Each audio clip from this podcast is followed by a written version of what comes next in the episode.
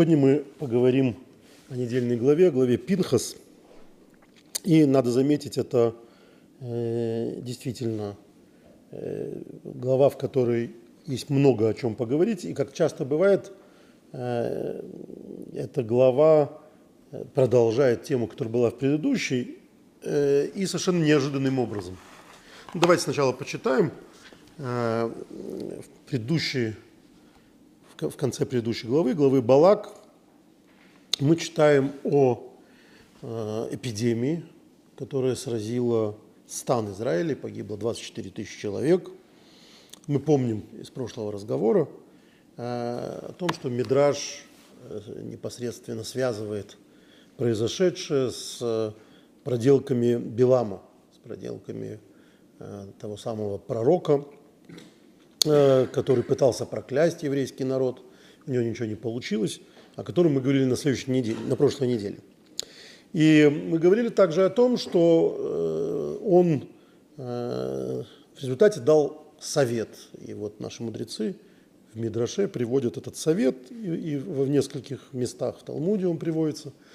То есть он посмотрел в корень, почему не получается проклясть народ Израиля, потому что у них вот какие-то особые отношения с Богом. И он там, собственно, говорит, э, в чем непосредственно э, заслуги народа Израиля, э, в частности, его знаменитая фраза о том, что «Матову Алеха Яков Мишканатеха Израиль», «Как прекрасны твои шатры, Яков, твои шатры, Яков Мишканатеха, твои жилища, Израиль», что комментируется, в частности, Раши прямо там на месте. Он приводит э, Мидрш Танхума, который говорит о том, что речь идет о особой скромности э, Израиля, потому что вот прекрасные дома Израиля, и он говорит, что это строение, э, как, как строят, чтобы окна друг друга не, окна одного дома не видели то, что происходит в другом доме. То есть это скромность вот, такая приватность, это заслуга Израиля. И э, логически то, что он предлагает сделать дальше, не в качестве проклятия, он пытается изменить эту систему взаимоотношений между Богом и Израилем. Поскольку Израиль невозможно проклясть в силу, э, вот, в частности, этого, значит, надо эту ситуацию изменить. И скромного народа, приватного, э, сделать распутный, развратный народ – Э, и дальше мы говорили о том, что он э, предлагает в связи с этим э, соблазнить израильтян мединитянками, там, причем это все красочно описывается, как именно это удалось сделать, как их там подпаивали. В общем, устроили целую серию соблазнительных мероприятий, и им это удалось. Народ Израиля был совращен, надо сказать, вспомнить, что медианитянки, медиан – это народ э, Балака, народ царя, то есть это они просто рядом оказались. Но медиан мы уже помним. Медиан – это, в частности, родина жены э, Моисея, жены Маше, Ципоры. Э, и мы помним, мы говорили о ее отце, Итро, который сыграл особую роль, его именем названа глава который был выдающимся жрецом своего времени. Э, и вот э, именно из этого народа э, вышли эти люди, эти женщины, девицы эти, которые пытались соблазнить и соблазнили мужей Израиля. И в конце прошлой главы мы говорили о том, что в качестве последней капли, что называется, было то, что глава колена – Э, тоже взял себе в дом медианскую блудницу. Тут надо заметить, что э, особая проблема всех, всего этого, что это происходит после дарования Торы, когда э, брачные отношения, интимные отношения стали регулироваться, чего до этого не было. И вот такой вот шаг, как привести в стан Израиля, то есть в стан святости, поскольку там недалеко Мешкан и так далее, принести, привести просто блудниц, это вызывает гнев Господень, э, и он, э, гневаясь, поражает народ эпидемией.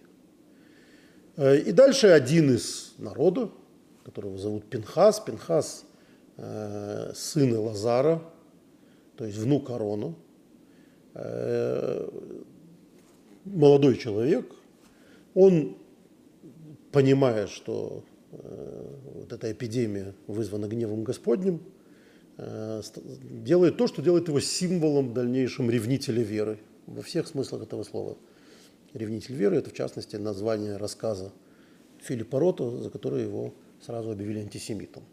Поскольку когда мы говорим о ревнителях веры, э, нам всегда приходит э, на ум фанатик, э, который способен ради какой-то своей, своего представления о Божьей воле совершать всякие жестокие поступки.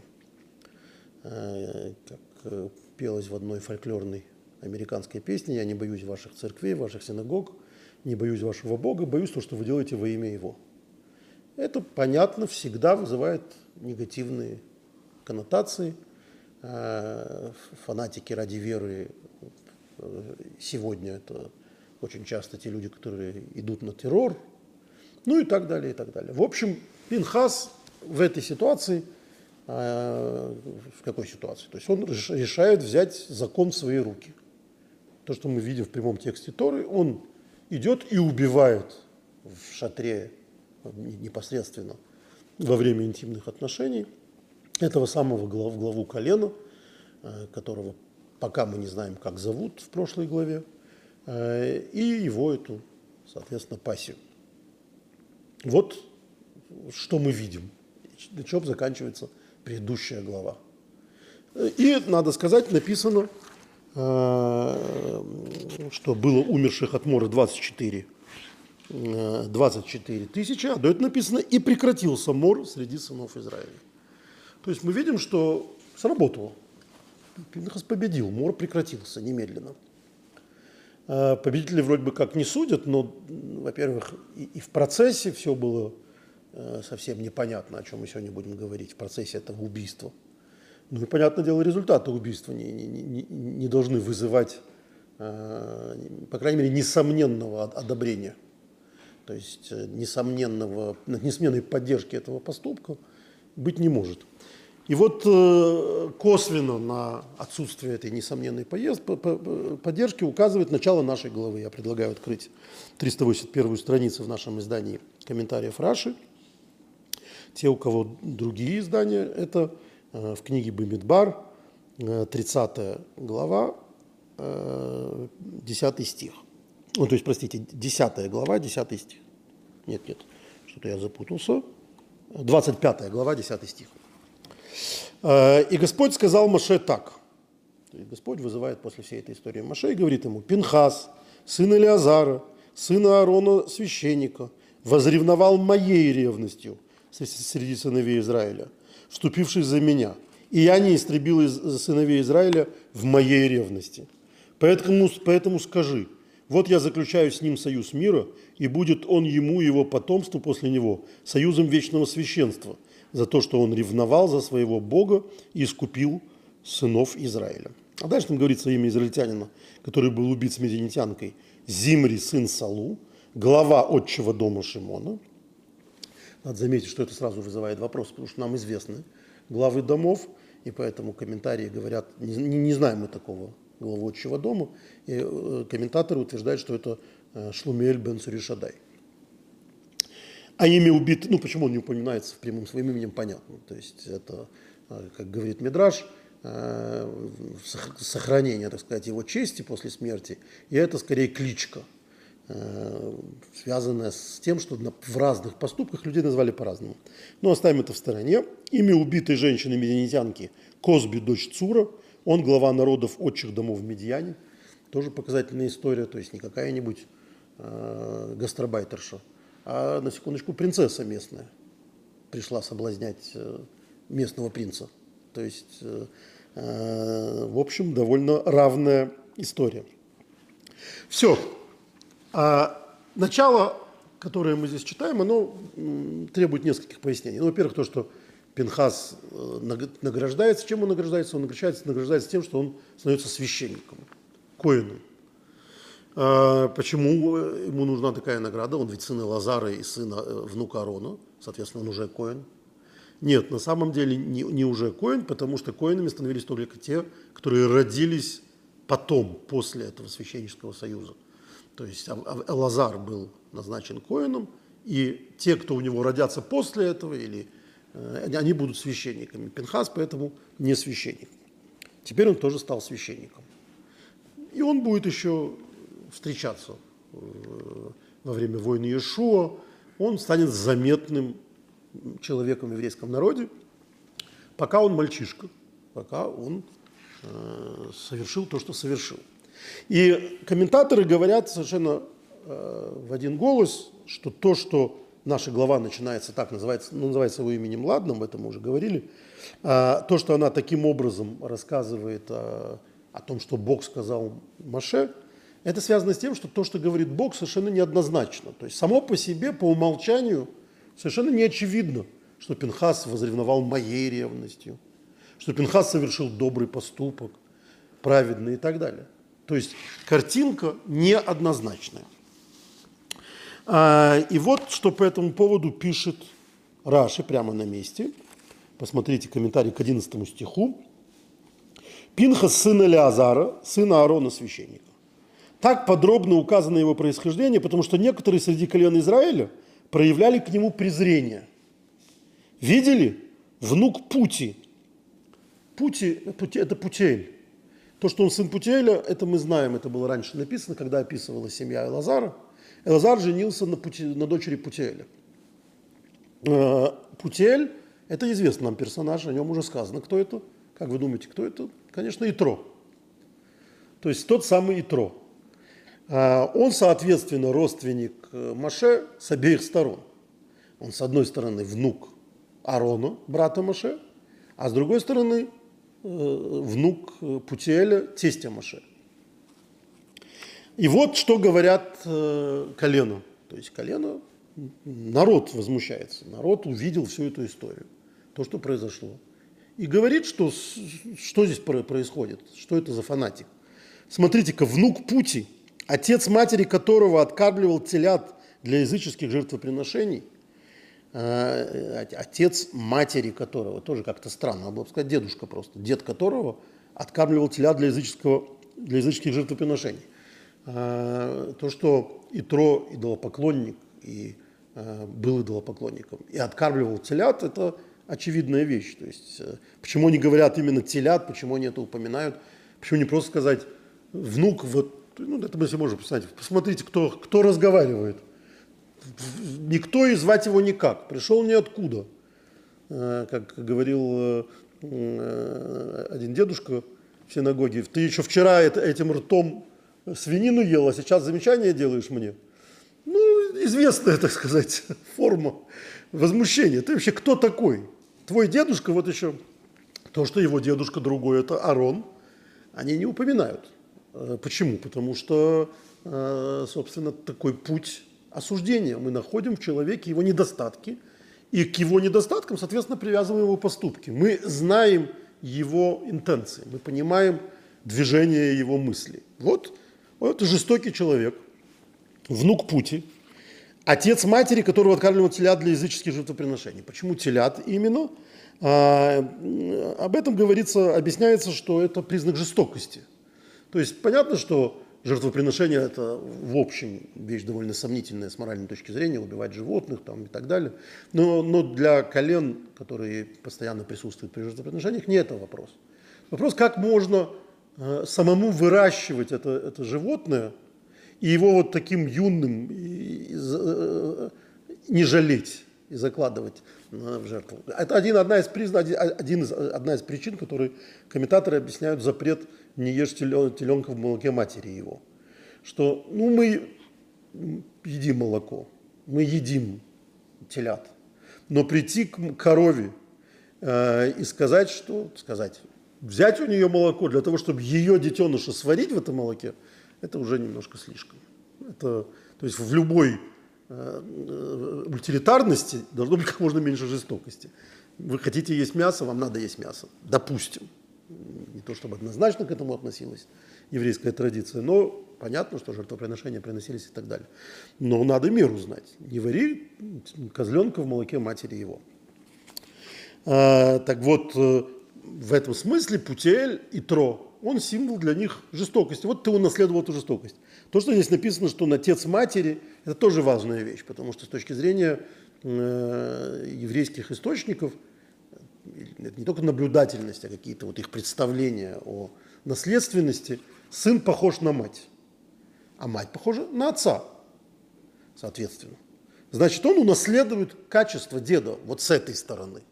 Не Арона, который мирный, добрый и ищущий э, компромисса всегда, а вот с этой стороны, в кого, собственно, он и должен был пойти. В общем, как в хорошей семье всегда спорят, в кого, э, в кого ты пошел. Я в связи с этим жестокостью вспоминаю, что я, когда был ну, ребенком совсем, это такая домашняя легенда, э, когда мне было лет шесть, у нас на Песах всегда, значит, покупали живых, живую рыбу. И там ванная, она ждала своего, значит, часа быть фаршированной. Ну, я вряд ли понимал эту взаимосвязь. Но тут как-то меня угораздило зайти в эту ванну и увидеть этих рыбок, которые там плавают, карпов. Э, ну и как-то, значит, это весело, такая история, вот рыбы плавают в нашей ванной, и как-то я с ними, значит, там игрался. А вечером следующего дня был сейдер, и подавали фаршированную рыбу.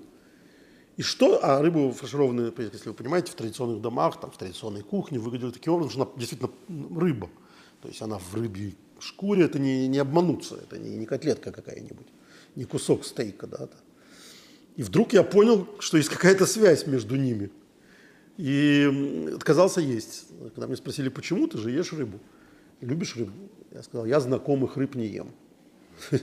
Это вот знакомые рыбы. Я не отказался от рыбы вообще, но, но вот знакомый. Ну вот, значит, Путель не отказывался. А, вот поэтому Всевышний говорит, дает эту родословную другую. Пинха сына Леозара, сына Аарона священника. Нет, он говорит, ребята. Он вел себя не как сын своей матери внук Путиэля, как вы себе представляете. А он себя вел как сын Элиазара, сына Аарона. То есть он это делал не из соображений своей жестокости врожденной, а из соображения своей, своего сочувствия врожденного. Вот он видел, что есть э, дальше, как он говорит, из-за меня, э, из- из-за этого прекратилась эпидемия, он видел, что эпидемия, он понимал, почему она, и он, переживая за людей, значит, должен был ее остановить таким образом.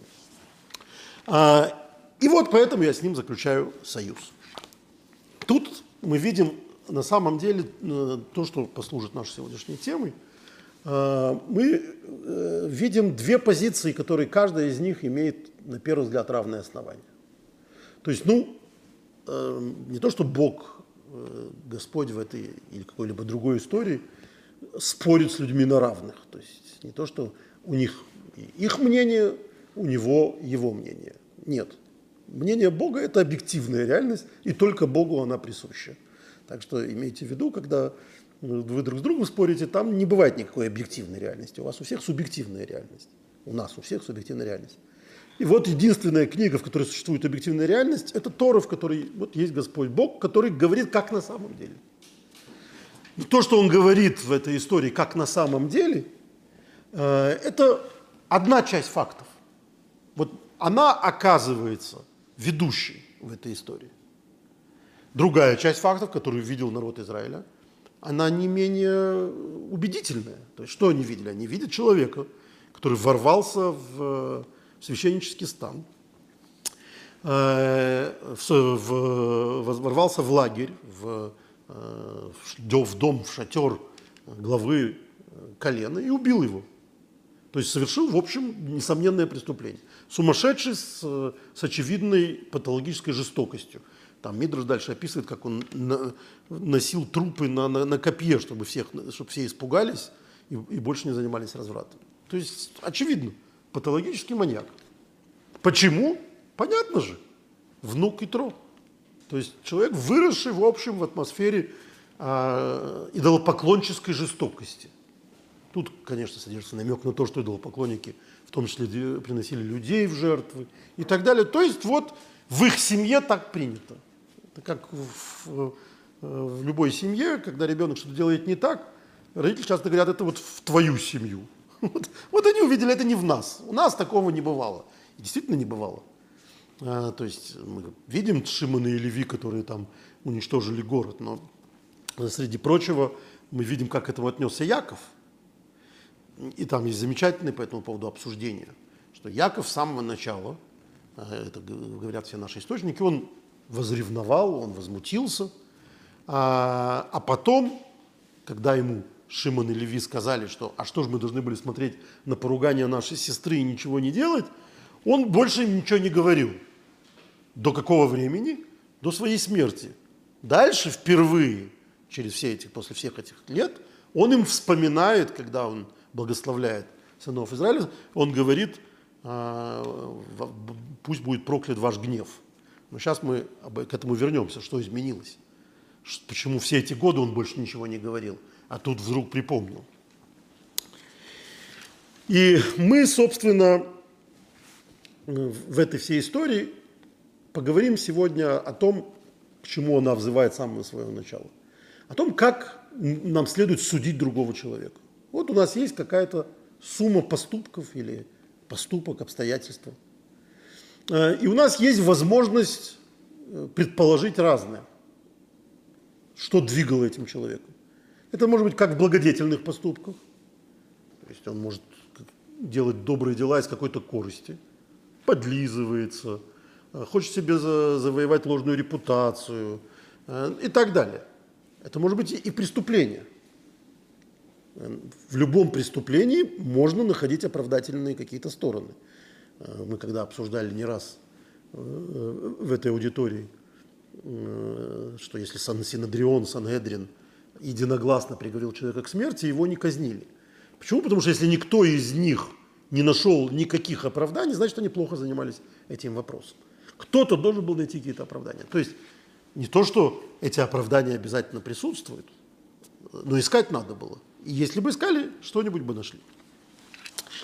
А, в связи с этим вспоминается в первую очередь то, что пишет, написано в Авод, в Пирке Овес. Не знаю, как получается, что уже четвертую неделю подряд мы вспоминаем Пирке Овес. А, в те как раз недели, когда принято читать Пирке Овес. Э, у нас принято читать Дороша Шана э, от Песаха. И вот в Авод, в первой главе, шестой стих, там содержит знаменитый, знаменитый постулат – Рабишо бен Прахья, оймер, Рабишо, сын Прахи, говорит, Асел и Хораф, сделай себе учителя, Укнел и Хавер, приобрети, приобрети себе товарища. Это то, что он советует всем людям, что человек должен быть учитель, то есть человек, которому он должен прислушаться как к авторитету, должен быть товарищ, тот, кому он может довериться. Вегавы дон эсколодом лыкавскус. И суди каждого человека, но тут надо сказать сразу, Э, что кол адам это не совсем правильная грамматическая форма. Не то, что наши источники, особенно библейские, мишнаитские иврит, они уж так э, грамматически выверены. У, у Библии своя, у Торы своя, своя грамматика. А у мишнаитского иврита своя грамматика. Но здесь кол адам это не кол адам. Кол адам это каждый человек. Суди каждого человека.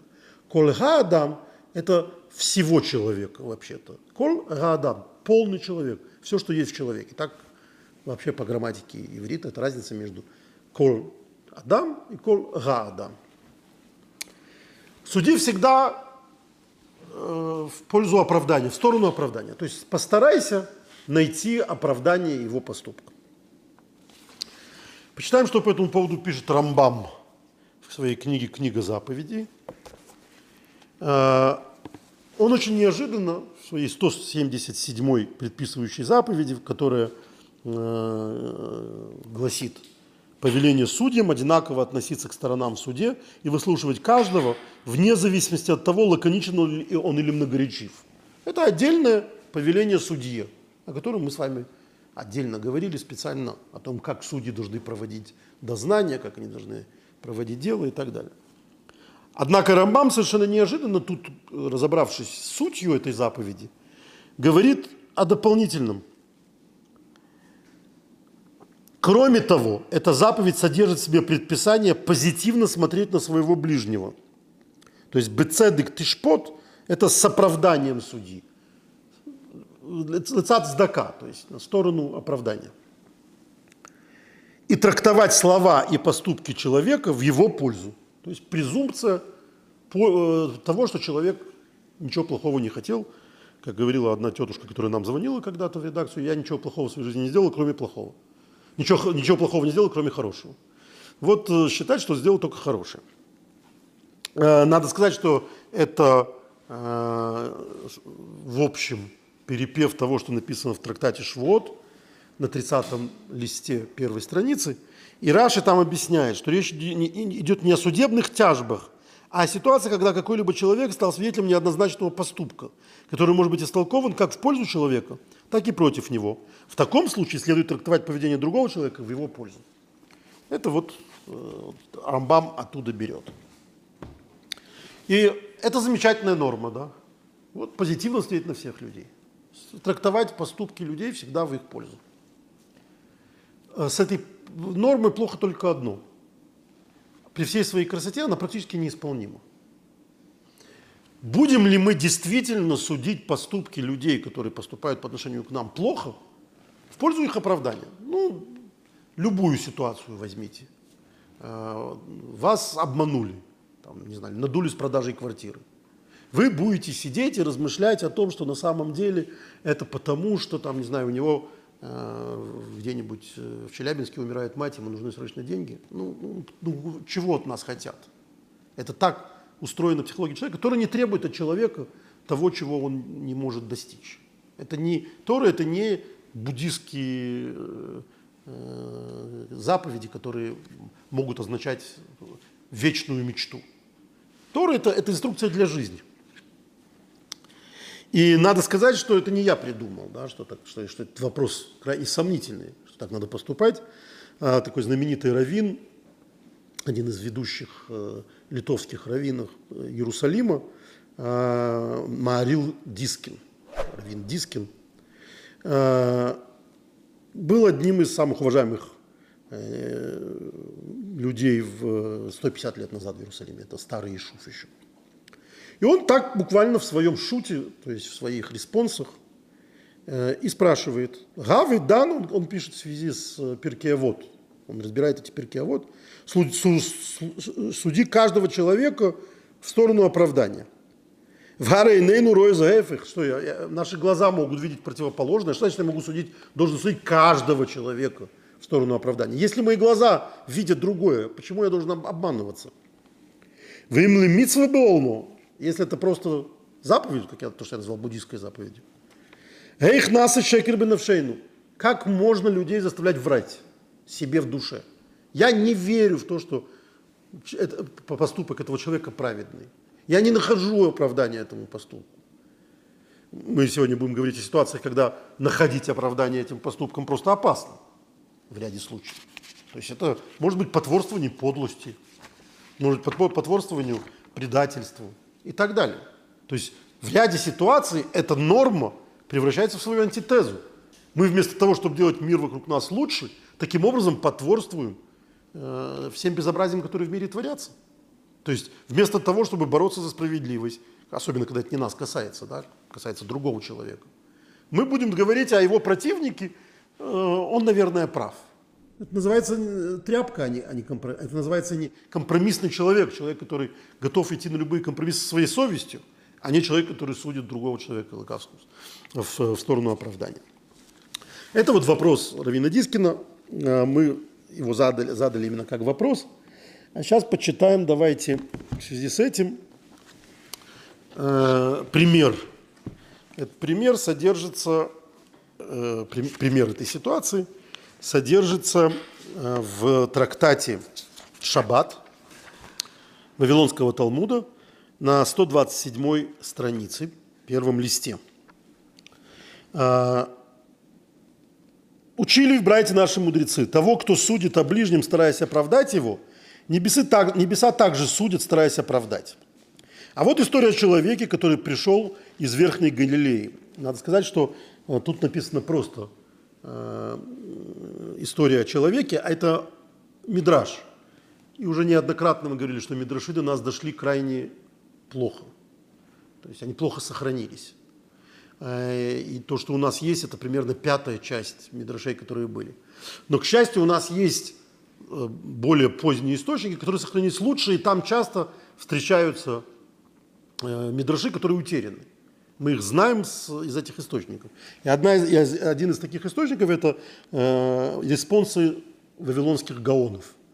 Э, мы говорили уже о вавилонских гаонах. Вавилонские гаоны после эпохи Гаоним, после эпохи э, Амараим, то есть авторов Талмуда и Савараим, редакторов Талмуда.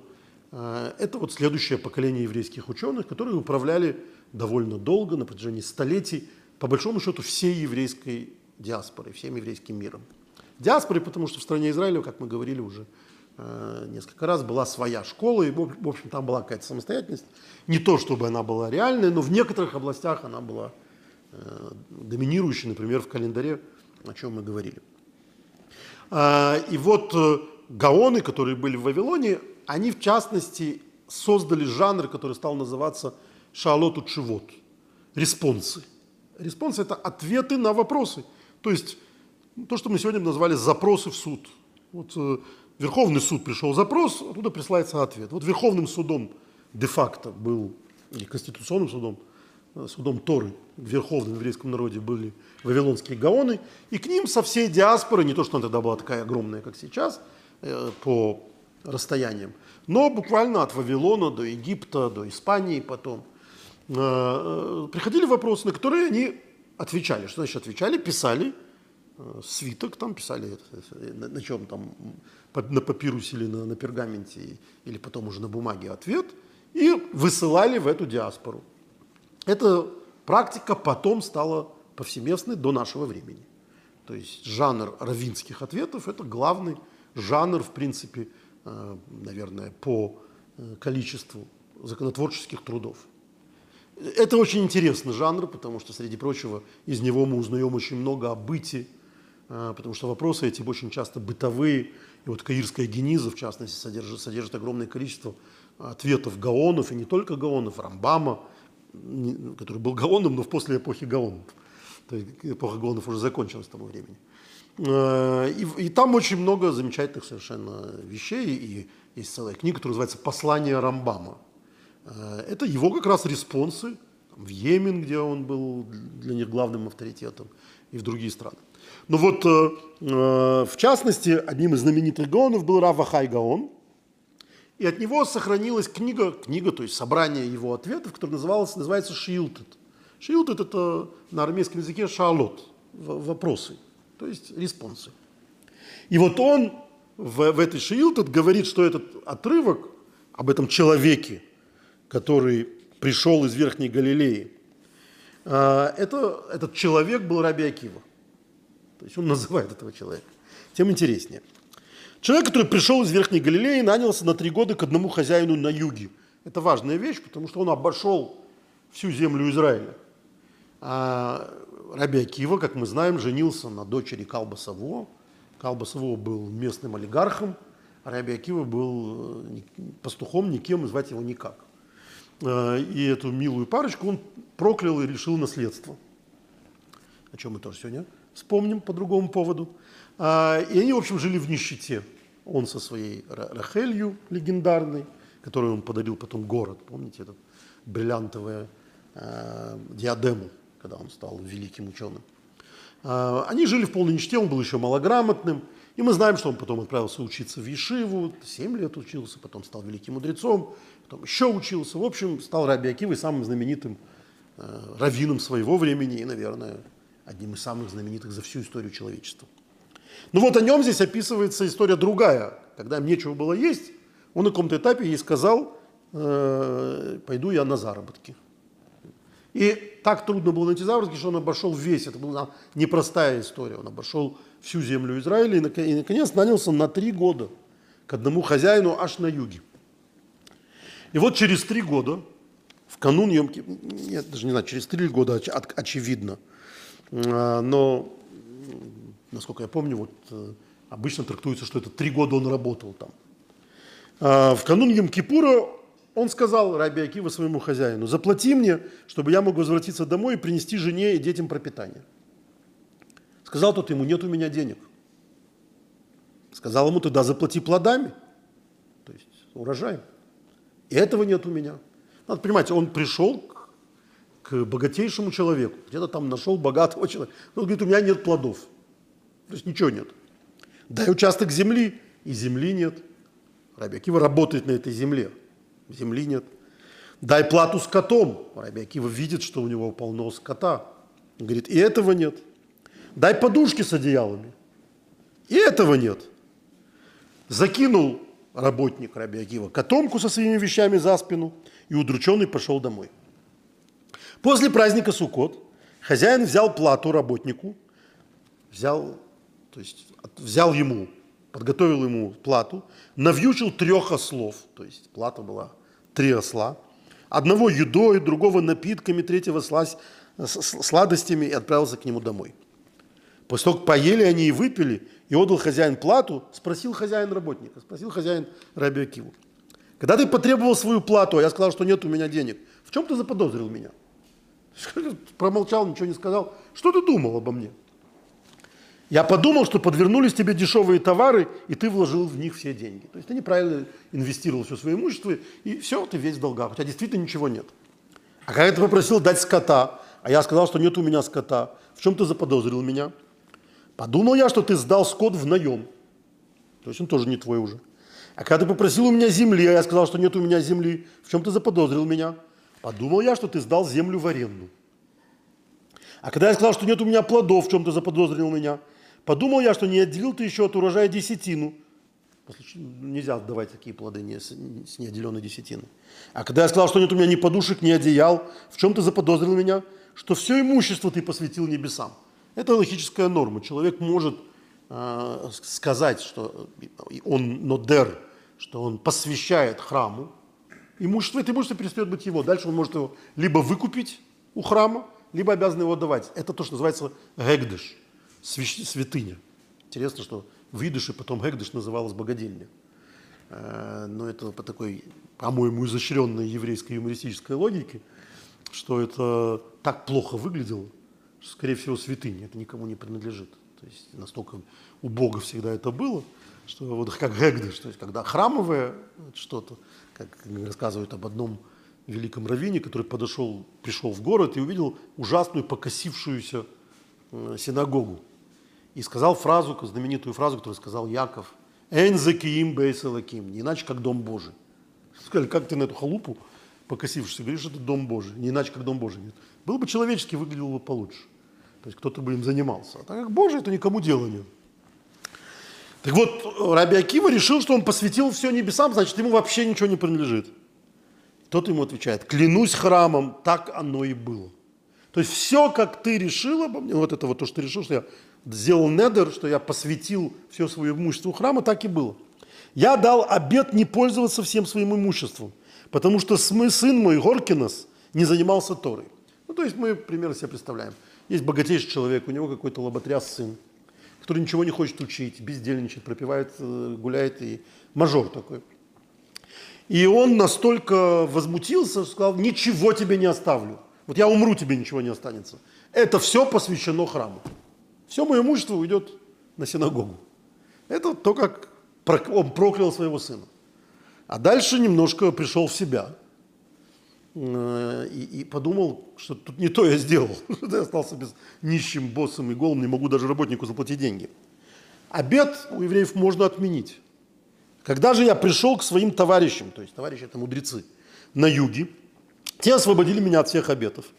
И как ты оправдывал меня, так пусть вездесущий оправдает и тебя. То есть мы видим ситуацию, которая была однозначной. Мы видим ситуацию, когда э, пришел нищий работник, который э, при, э, живет вне семьи. Пришел в канун Йом-Кипура написано. То есть, когда ему на праздники нужны деньги, вообще, когда все каются в РФ Йом-Кипур и этот хозяин ему не дает ничего. Ну, любой бы нормальный человек в такой ситуации сказал, вот подонок. Еще поджег бы его это имущество, синовал какой-нибудь. Но Раби Акива действительно во всей этой ситуации пришел к выводу, что очень может быть, что он ни в чем не виноват, что действительно ему ничего не принадлежит. И был совершенно прав. Там дальше э, э, настолько замечательная история в этой же в этом же шаббате, что я не могу их не прочитать. Был случай с одним праведником, который выкупил из плена еврейскую девушку. На ночлеге он положил ее спать у себя в ногах. Не было у нее других мест. Утром совершил омовение, начал преподавать Тору своим ученикам. Спросил у них, когда я положил девушку себя в ногах. Ну, как, как это выглядит? То есть вот э, есть некий праведник, раввин. И он к себе в дом довольно открытым на ночь приводит девушку. Да, и, судя по всему, они еще видели, что она спит на его кровати. То есть он же бедный, жил довольно бедно. И она спала у него в ногах. Ну что это? Как это можно объяснить? Какие могут быть вообще сомнения? Праведник. Что вы заподозрили? Подумали мы, что среди, есть среди нас ученик, в котором учитель не совсем уверен. То есть почему он ее положил у себя в, в, в доме, а не э, отпустил куда-то там в другое место, потому что боялся, что ее соблазнит или совратится с ней какой-то его ученик. Дело, видимо, было в Ешиве или что-то такое. А когда я совершил омовение, надо понимать, что омовение – это так называемый твилат Эзра, а, существует, э, существовало правило, которое отменили, отменили впоследствии, что после любой половой связи мужчина должен был а, а, совершать омовение, без этого не молиться и не учить Тору. Потом это отменили из-за неисполнимости, потому что не, не, не, невозможно так. То есть, что мы видим, он в, привел в дом девушку, к себе там не в дом, а в свою эту лачугу, а утром пошел омываться. Ну, что тут не понять? 2 плюс 2 равно 4, не правда ли? Что вы подумали? Подумали, что из-за тягости дороги учителю случилось извержение семени. Ну, надо сказать, что действительно в те времена эти дороги, он уже ездил ее выкупать, они ездили на верблюдах, там, там не только извержение семени могло случиться, их рвало там, что угодно. То есть он не чист, ритуально не чист без э, половой связи. Сказал им, клянусь храмом, все так и было. Как вы оправдывали меня, так пусть вездесущий оправдает и нас. Тут ведь важно, что редакторы Талмуда имели в виду, когда вставляли это. Мы говорим о ситуации распространеннейшей. То есть есть некоторые э, внешние факторы, которые не оставляют у нас сомнений. Чего нам додумывать? Равин, мы видели Равина, который приносил, который привел себе в дом женщину. Мы видели, как она утром от него ушла. Помните, как в том э, одесском анекдоте, что Розочка Э, вы что, болеете? Решили, что я болею? Или как утром от вас выходил врач. можно подумать, от тебя уходил полковник. Что, война? Можно, конечно, додумывать, что она лечится, что она воюет, но это анекдот, так никто делать думать не будет. Нет, вот оказывается, все так и было. Учили в брате наши мудрецы, как-то раз понадобилась мудрецам помощь одной Матроны – Матрона – это римлянка, рим, римская госпожа, которые были вхожи все знатные римляне. Спросили, кто к ней отправится. «Я пойду», – сказал Раби Ишу и пошел со своими учениками. Когда он приблизился на четыре локтя входа в ее дом, снял тфилин, когда вошел, запер перед учениками дверь, тоже все очевидно. Когда же вышел, совершил омовение, начал преподавать Тору своим ученикам, спросил у них, когда я снял тфилин, что вы заподозрили? Подумали, что Раби не хочет носить священные предметы вместо нечистоты. А когда я запер дверь, дверь, подумал, что между учителем и Матроной беседа о государственных делах. А когда я совершил омовение, подумали, что из уст Матроны брызнула слюна на одежду учителя.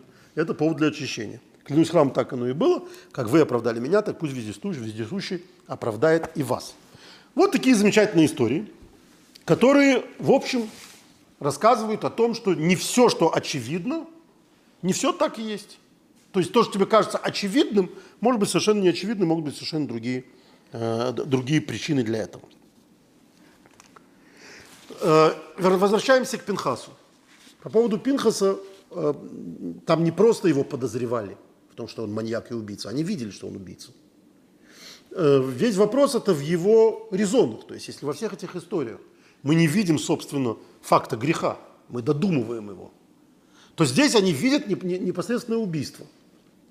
Причем надо сказать, что существуют замечательные мидраж по этому поводу, что вообще-то, э, когда началась эта вся гульба, вся эта, все это веселье, тут надо заметить, что кроме э, мерзкого Белама, который надоумил такое совершить, медианского царя, подложить там, такую свинью им, да, завести самых красивых девушек и так далее. Это еще и логичная история. То есть они были долгое время в пустыне. Тут они впервые столкнулись с цивилизацией. Э, мы помним, что остались уже только молодежь старики вымерли. И вот они непосредственно до, до благ цивилизации дошли. Знаете, у, у амишей, э, амиши это э, такие протестанты голландские, которые живут э, довольно давно в, в Америке. И в основном соблюдают ритм жизни такой, какой он не был тогда, когда они уехали из Америки. То есть им нельзя пользоваться электричеством, машиной. Там. В общем, они очень похожи на хасидов еще внешне, потому что они одеваются так же, как в 18 веке, а так хасиды одеваются точно так же. То есть тоже в длиннополых сюртуках, которые нам кажутся еврейскими, на самом деле они голландские или польские там и так далее. В, в шляпах, примерно таких же. Бороды они, они, правда, усы стригут очень сильные и э, знающие глаз отличит. Но женщины также одеваются. В общем, очень, очень похожи. Правда, ездят на лошадях, в отличие от, э, от евреев. Но вот у Амиши есть потрясающая там э, процедура, когда мальчику или девочке, что еще удивительно, исполняется, кажется, 18 лет, их на год отпускают посмотреть мир – они должны поехать там в Голландию, не в Голландию. Там. Они говорят на, на, еще на, на, на старом голландском языке, поэтому это отдельно интересно, очень на идыш похоже, там можно понять, что они говорят, потому что тоже старый язык. И вот в чем смысл, что этот год они, значит, пожалуйста, гуляй по миру. И дальше ты должен решиться, решить, хочешь ты вернуться в общину Амишей, или ты хочешь жить современной жизнью. Как неудивительно, то, что я, по крайней мере, смотрел в свое время National Geographic, там чуть ли не 95% возвращается. А, ну, понятно, что если ребенка воспитывать 18 лет без электричества, без телевизора, без всего, то он просто боится окружающего мира и, скорее всего, не успеет за год э, привыкнуть к этому, к этим комфорту современного, современной жизни, а и уже будет скучать по э, вот этой общинной жизни. Но не важно, важно, что это испытание. Это испытание на, э, на, на, на, на веру вот это испытание на веру наши молодые люди не, не выдержали. У них вот случилось такое встреча с цивилизацией, и они отправились в загул. Вполне логически понятный. А, и, соответственно, дальше, когда росло возмущение у стариков, то есть Маше, Аарон, там старейшины, то Мидрш говорит, что этот самый Зимри, Шлумен бен Царишадай, привел эту свою девушку к Маше и сказал ему, Маше, разрешена ли мне эта мединитянка? Если скажешь, что нет, то кто тебе разрешил твою жену? У тебя жена тоже мединитянка? И написано, что Моше онемел, он не, не, не имел что ответить. Непонятно на самом деле, почему не имел что ответить, э, что называется, совсем не похоже. Э, Моше со своей мединитянкой, во-первых, был женат. Здесь речь идет о блуде – во-вторых, он с ней женился перед дарованием Торы. Во время до дарования Торы все были э, в, одинаковом абсолютно статусе. Дарование Торы – это было принятие веры, общей веры для всех. Поэтому она, несомненно, такая же иудейка, как и он. Ну и так далее. Но Маше не имел, Маше не не имеет что сказать. Не имеет что сказать, значит, это все не просто продолжается. Это спокойно ушел, увел ее в свой шатер, ввел в шатер, что называется. И, а, а идет эпидемия. И вот Пинхас бежит, значит, его убивать. Как это выглядит, среди прочего? Мало того, что он, э, есть основания считать, что он делает это ввиду какой-то своей природной жестокости, но он еще и идет, ты, ты, ты здесь самый умный. Маше ничего не нашел ответить. Аарон ничего не нашел ответить. Написано, что Пинхас обратился к Маше и спросил, каков закон с, по поводу главы колена, который живет с мединезянкой. А Маше ему не знал, что ответить. Тогда он сам вспомнил, написано, что каноим погимбо, говорит, что ревнители наносят ему ущерб. Наносит ущерб, вот Маше на это ему не сказал, что иди это делай. Он сказал, ты прочитал письмо, э, исполняй то, что там написано. Ко мне никаких, от меня ты никакого разрешения не получишь. То есть Раши говорит, что не может суд сказать ревнителю, иди убей. Не имеет права. Теперь, от того, что он пошел и убил, совершенно не факт, что он не совершил преступление, смертоубийство. То есть он на свой страх и риск выбирает, либо он канои, потому что написано ревнители, то есть тот, кто действует исключительно ради Бога, э, может э, в такой ситуации вступить и взять закон в свои, в свои руки. Либо он убийца, который из-за того, что у него дедушка вот, э, жертвоприношение приносил, очень может быть человеческий. Не ценит человеческую жизнь, просто убивает человека. Это с его стороны огромный, а, а, а, огромный выбор. Он совершенно не факт, что он прав. Хочу отдельно сказать, что почему-то никакие источники об этом не говорят, по крайней мере, которые я видел. Но мне кажется, что есть еще особый смысл, что власть в свои руки берет именно представитель этого же поколения, молодежи.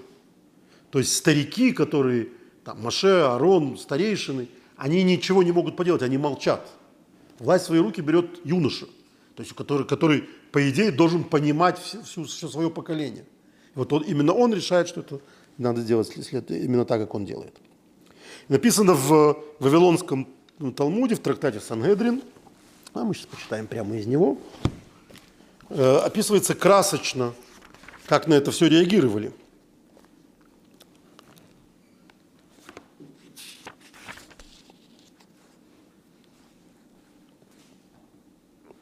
Сказал Шмуэль, сказал Рабицах со слов Раби Лезера, увидел, что явился ангел, поражающий народ. Это то, что увидел Пинхас. То есть Пинхас, у него было видение, что ангел поражает народ. И встал он из среды общины и взял копье в свою руку. Отсюда он учит, что не входят с оружием в дом учения.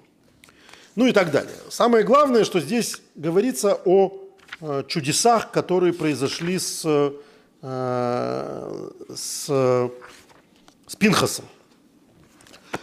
Э, написано, что, он, то, что, то, что его не убили на месте, это было чудо. То есть то, что он дошел до, до шатра Пинхаса, до шатра Шимона было чудо. Тут надо сказать, что мы не зря сегодня вспоминали Леви и Шимона. Шимон – это колено, с которым, в общем, было известно, что не надо связываться. Они были агрессивными. Они, в общем, на месте расправлялись. То есть то, что он пошел к ним, это он пошел в пасть ко льву. То есть мы видим, что никто из, э, никто, никого на стороне Пинхаса не было. Никто за Пинхаса не готов был вступаться. Э, и вот тогда, значит, соответственно, Бог за него вступился и сказал то, что он сказал, с ним произошли все чудеса и так далее. Теперь давайте посмотрим с другой точки зрения, с другой стороны. Э, к сожалению, вот Пинхас – это образ, который чаще всего вспоминают – именно когда оправдывают религиозный фанатизм, то есть религиозный террор.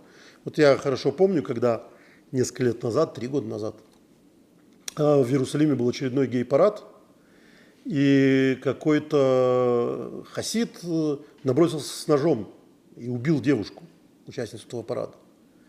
И по, ну, понятное дело, что его немедленно посадили, непонятно, что осудили его раввины, там, осудила его большая часть разумных людей, но по всему Иерусалиму висели э, пашквили так называемые, то есть плакаты, э, расклеенные с натурой карта всякими этими фанатичными сектами, в которых его называли Пинхасом, ревнителем Пинхаса.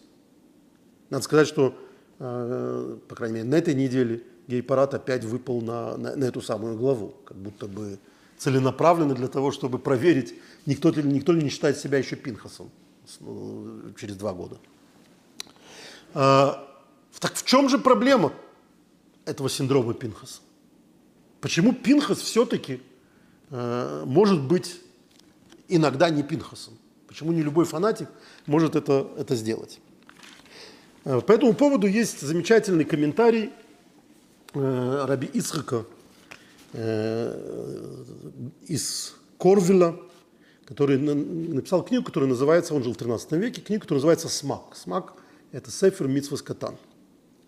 И он приводит, он говорит так, что это Галаха гипотетически может иметь отношение, кто может называться канай, кто может называться фанатиком. Только человек, который за собой ничего подобного не чувствует. То есть, если ты сам абсолютно не падок на разврат, например, в истории с Пинхасом, то ты гипотетически можешь взять закон в свои руки. Ты можешь считать, что ты Пинхас. А, и он приводит там, э, и он говорит там, что если человек сейчас совершил какой-то вот такой поступок, а через 50 лет согрешит сам, ему будет засчитан этот, этот поступок, такой как у Пинхаса, в качестве убийства. Он будет считаться убийцей, а никаким не ревнителем. То есть он должен быть абсолютно чист перед собой. Это не может быть ни в коем случае борьбой с собственными фобиями. Это не может быть никаким, э, это часто, к сожалению, бывает, да, когда люди с чем-то борются, потому что в первую очередь ненавидят это в самих себе.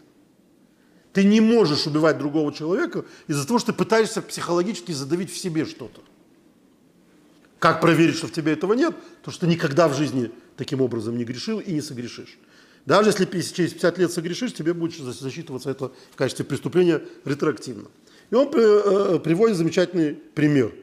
Мы читаем в книге Малахим, в первой книге царств, в 10 главе, как Илиша посылает, э, это Сифри пишет, что это был Йона, там написано э, Бней Невим, какие-то сыновья пророков, помазать царя Егу на царство и уничтожить дом Ахава.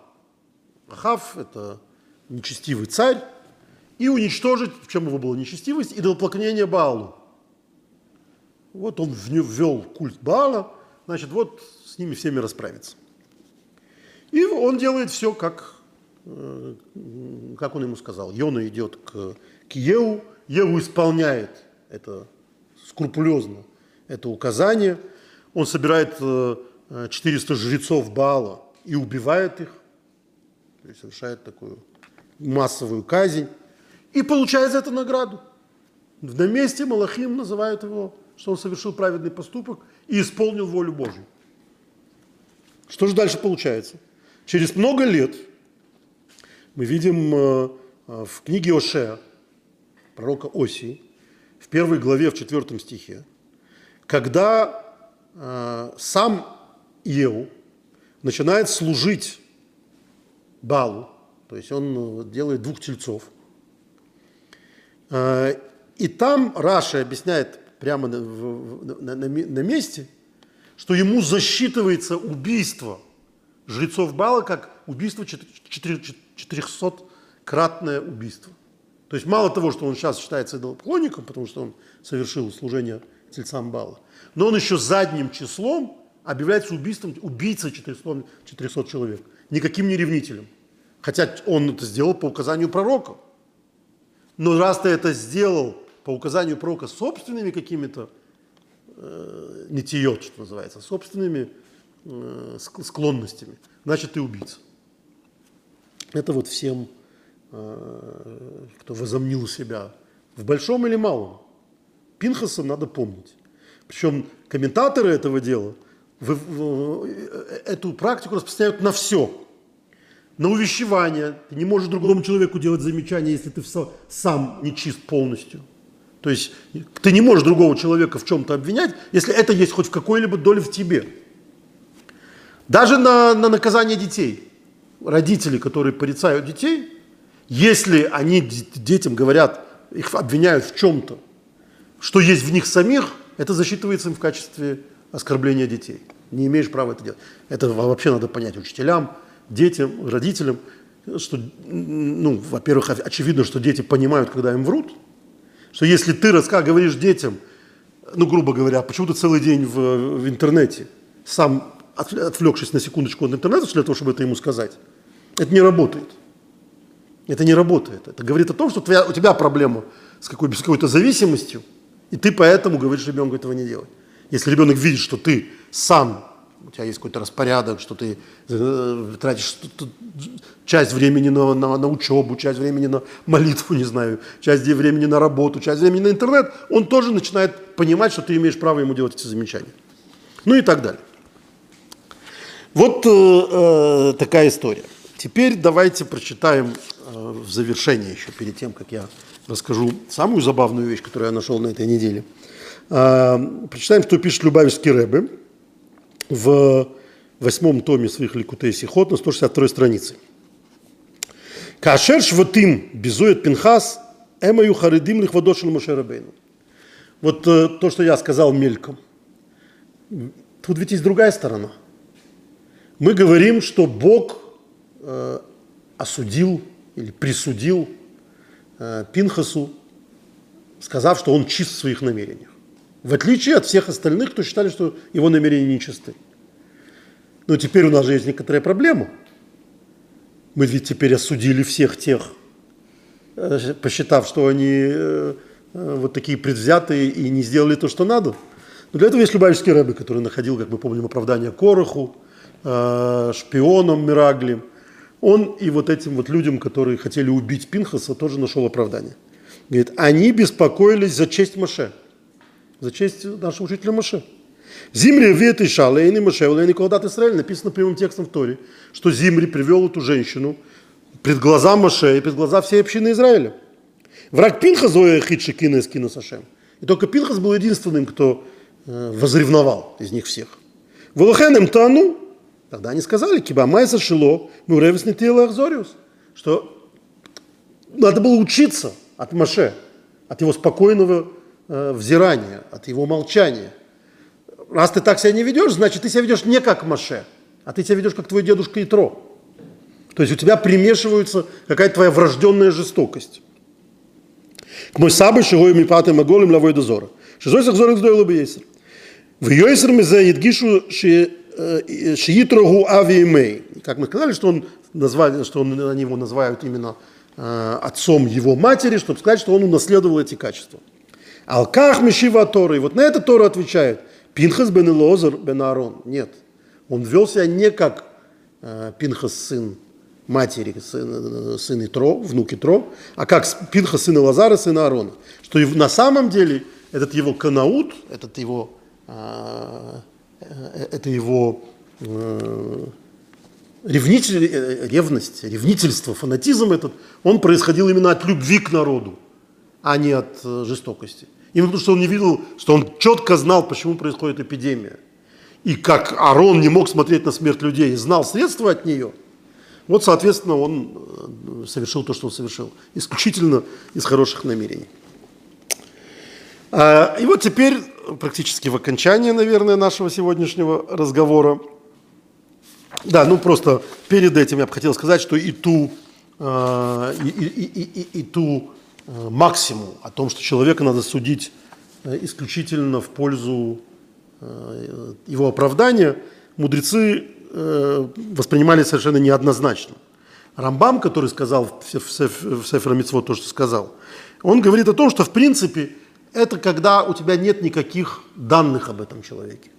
Если ты, тебе известно – по какой-либо причине, что этот человек грешный, то ты не обязан его судить в пользу оправдания. Окей. Okay. Рабейну Бахья говорит, «Колзман шейрой бехаверы ойса довар в ее холодуну и дадим», что это история, когда ты всегда можешь найти оправдание. Но если оправдания нет, если совершается какое-то преступление, не надо искать оправдание. Надо искать оправдание только тогда, когда, э, когда совершено преступление, в котором может быть есть оправдание, как в истории с Пинхасом. Но это не так просто, потому что мы не видим, то есть мы видим, что Пинхас совершил преступление, однако же Бог его оправдал. И вот теперь замечательная история, которую, как правило, приводят э, в э, многие комментаторы к этой главе в 20 веке. А еще одна история про, э, про то, как, собственно, поведение человека может ничего не означать. То есть, как на самом деле может означать не то, как выглядит. И это история, которая меня чрезвычайно интриговала всегда. Почему, если кто-то из вас э, скажет да, в конце этой истории, я буду очень благодарен. А какие дополнительные причины для ее, э, для, для, для того, чтобы это интриговало? Значит, эта история, я расскажу ее вкратце, хотя она вот такая большая, не буду ее всю переводить. А, был великий раввин, которого звали Ксав Софер, мы о нем уже говорили – Э, Ксав Софер – это сын Хатам Софера, выдающийся раввин в Венгрии. И с ним произошла такая история. У него хранилось, было известно, что у него хранится махацита шекель, то есть э, пол шекеля, монета в пол шекеля времен второго храма. Оно ему досталось то ли по наследству, то ли какой-то богач ему подарил ее. Ну, в общем, это была надо понимать, что это не просто нумизматика. Сейчас, кстати, довольно много их найдено. Но это еще и священный шекель, тот, те самые полшекеля, которые приносили в храм. Поэтому это для равина, это понятно, для, для еврея, для равина это огромная-огромная реликвия. И вот он однажды на какой-то свадьбе э, в качестве видимо, тоста или поздравления, показал всем эту монету, сказал, видимо, о том, что написано в пророках, что еще будет услышано на улицах Иерусалима и, э, и в, Иуде, в Иудее голос жениха и голос невесты, то, что обычно говорят на свадьбе. Ну, показал, вот у меня монета того самого времени. И какие-то... Э, то, что я рассказываю, это одна из версий этой истории. Есть версия истории, что это просто было заседание каких-то раввинов, и он им показал эту монету. Ну и, конечно, все взяли посмотреть. Э, его беда, когда круг прошел, монет больше не оказалось. А за столом были только великие раввины того времени. Э, в частности, там был человек, которого звали Равин Иуда Асад. Он очень известный, Иуда бен Раби Исраил Асад. Асад, он был выдающимся раввином, э, еще более старших, старшего поколения. Э, и когда все это выяснилось, пропала такая реликвия, то встал кто-то из раввинов и сказал, господа, надо быть чистым перед Богом и перед людьми написано. То есть человек не должен говорить, «Э, я не, не, не, смейте меня не, не смейте меня подозревать. Все, давайте мы договоримся, все должны показать свои карманы. Здесь только великие раввины, все, чтобы не было вопросов, все должны показать свои карманы. И по очереди все стали показывать свои карманы. Когда дошла очередь до этого старого великого раввина, Раби Иуда Асада, он сказал, я не буду показывать свои карманы. Это оскорбление Торы, э, не смейте меня подозревать, я свой карман не покажу. И ушел. Ну, кто остановит старика? Ну, остановит, не остановит, но у всех, ну, кто удержится, полшекеля храмовых. Вот, значит, старик не выдержал, стали что-то такое думать. Ну, настроение, конечно, испорчено, Савсойфер в полном э, расстройстве. Официанты стали убирать со стола блюда и увидели закатившуюся монету. А догнали этого старика, или он там куда-то ушел в другой зал, привели его, извинились, спросили, ну почему вы отказались показывать ваш карман. Он тогда достает из кармана полшекеля. Я всегда, всю жизнь ношу, ношу с собой эти полшекеля. Он мне достался от моего отца. Это моя главная реликвия. Когда Хсав Софер стал об этом рассказывать, я, конечно, не рассказал, что у меня тоже такое есть, потому что он говорит, что это уникальная вещь, а что я буду показывать. Когда это все произошло, я, конечно, не, не, не, не мог дать себя обыскать, потому что ну кто бы поверил, что я ношу с собой постоянно полшекеля вот эти вот самые реликвии, которые никто никогда в жизни не видит. Вот конец этой истории. Теперь скажите мне, пожалуйста, почему это замечательная история про то, как надо каждого человека судить. Вот если бы вы нашли у него эту монету, надо было судить, э, как, как верить ему, если бы он сказал, что это настоящая, это другая монета. Почему меня эта история очень заинтриговала? Есть какое-то предположение? Ну, значит, либо не все помнят, либо не все в детстве были такие сумасшедшие читатели, как я. Дело в том, что у Куприна есть рассказ, который называется «Бригет». Найдите его, пожалуйста, все, дорогие зрители. В нем то же самое о часах бригет в офицерском обществе, в котором офицер показывает, полковник, кажется, показывает бригет, потом он пропадает, всех начинают, э, все согласились его обыскивать, кроме одного поручика, который саблей от говорит, я не дам себя обыскивать, уходит – и все понимают, что это он украл бригет, э, а потом находят этот бригет, там, упавший под стол. И бегут к нему на, на квартиру и находят его застрелившимся. С запиской, э, что я понимаю, что мне никто никогда не поверит, это бригет, который мне остался в наследство, достался в наследство от моего отца. Если найдется второй бригет, то э, все завещание, все, все, все мое имущество пусть идет офицерскому собранию, а вот этот бригет пусть он дает этому, отдает этому человеку, чтобы у него был второй бригет. И я совершенно не понимаю, что происходит с этим сюжетом, потому что э, Сав Сойфер умер, э, я посмотрю, в, тысячу, в 1871 году. Рассказ Куприна опубликован в 1897 году. А, вот у меня фотография, э, скан с книги, которая вышла в Толдес Мария, это история, а, это книга ответов Раби Иуда Асада, а, в котором в начале большое предисловие его внука, в котором тот рассказывает эту историю про своего деда, очень подробно ее рассказывает. А мы, наверное, ее выставим. Вот так вот, буквально те, кто могут, почитайте. Эта книжка вышла в Венгрии в 1931 году. 1931 году. Это было не первое издание. Я еще в поисках, когда было первое издание. Но, в принципе, представить себе, что в, в, в Венгрии, в равинской семье внук рассказывает о дедушке историю, которую он прочитал у Куприна, это фантастика еще больше, чем допустить, что этот сюжет полностью повторился, э, повторил одного, один другого. Но так или иначе, это история про нашу недельную главу.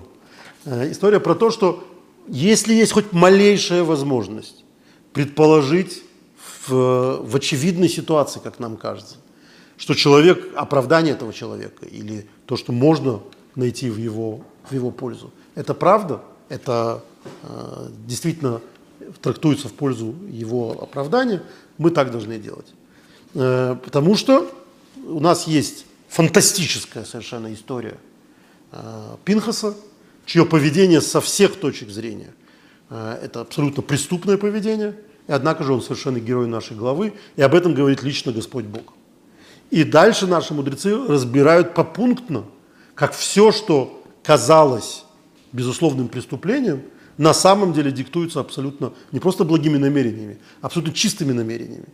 Что это ни в коем случае не жажда убийства, что это ни в коем случае не, не врожденная жестокость, что это, это, этот поступок совершил человек добрый, как его дедушка с другой стороны, Аарон и так далее. И в результате Господь говорит, что все, что вы говорите, это совершенно неправда, более того, он получает награду. Ну, так или иначе, мне близка в этом смысле трактовка Сангедрина, а, которую мы сегодня читали. Чем заканчивается каждая эта история? Каждая эта история заканчивается тем, что э, герой истории говорит, пусть вас судят, как вы судили меня. Это очень важная вещь. Мы должны понимать, что так или иначе каждый из нас часто оказывается в ситуации, когда наши действия совершенно чистые, выглядят неприглядно. Больше того, мы в общем понимаем, что во многих наших действиях намерения действительно мутные. Они, в них есть что-то хорошее, что-то э, не, не совсем хорошее и так далее. Единственный способ добиться, чтобы к нашим, наши поступки небесами судились исключительно в сторону добра, это попытаться видеть исключительно добрую сторону в поступках людей, которые подвержены трактовке. Если эта трактовка возможна, трактуй всегда в пользу оправдания. Если этого не было, значит, ты э, не занимался праведным судом. Большое спасибо. Вопросов у нас на этой неделе, насколько я понимаю, особых не было. Я отдельно благодарен нашему зрителю, э, который поправил меня. Да, там есть, есть поправки про оговорки, что-то я там где-то сказал вместо э, Элифаза или Цафан, ну, в общем, что-то такое. За это спасибо, конечно, но самое замечательное, это зритель, который меня поправил, когда я сказал, что евреи двинулись в сторону Черного моря, он сказал, ну какое же это Черное море, там, там Красное море. Черное, Чермное – это тростниковое море, Э, это то самое море Ямсуф. Так что я не думал, что он находился где-то в районе Одессы. Э, так что за, за это, конечно, большое спасибо. Книжку не пошлю, присылайте э, более справедливые. Кстати, надо было считать, что я не ошибся. Надо было посмотреть, судить в сторону оправдания. Но все равно вам за большое спасибо. Я за это очень благодарен. Слушайте внимательно и присылайте свои вопросы, исправления. Э, и получайте наши книги. Спасибо большое.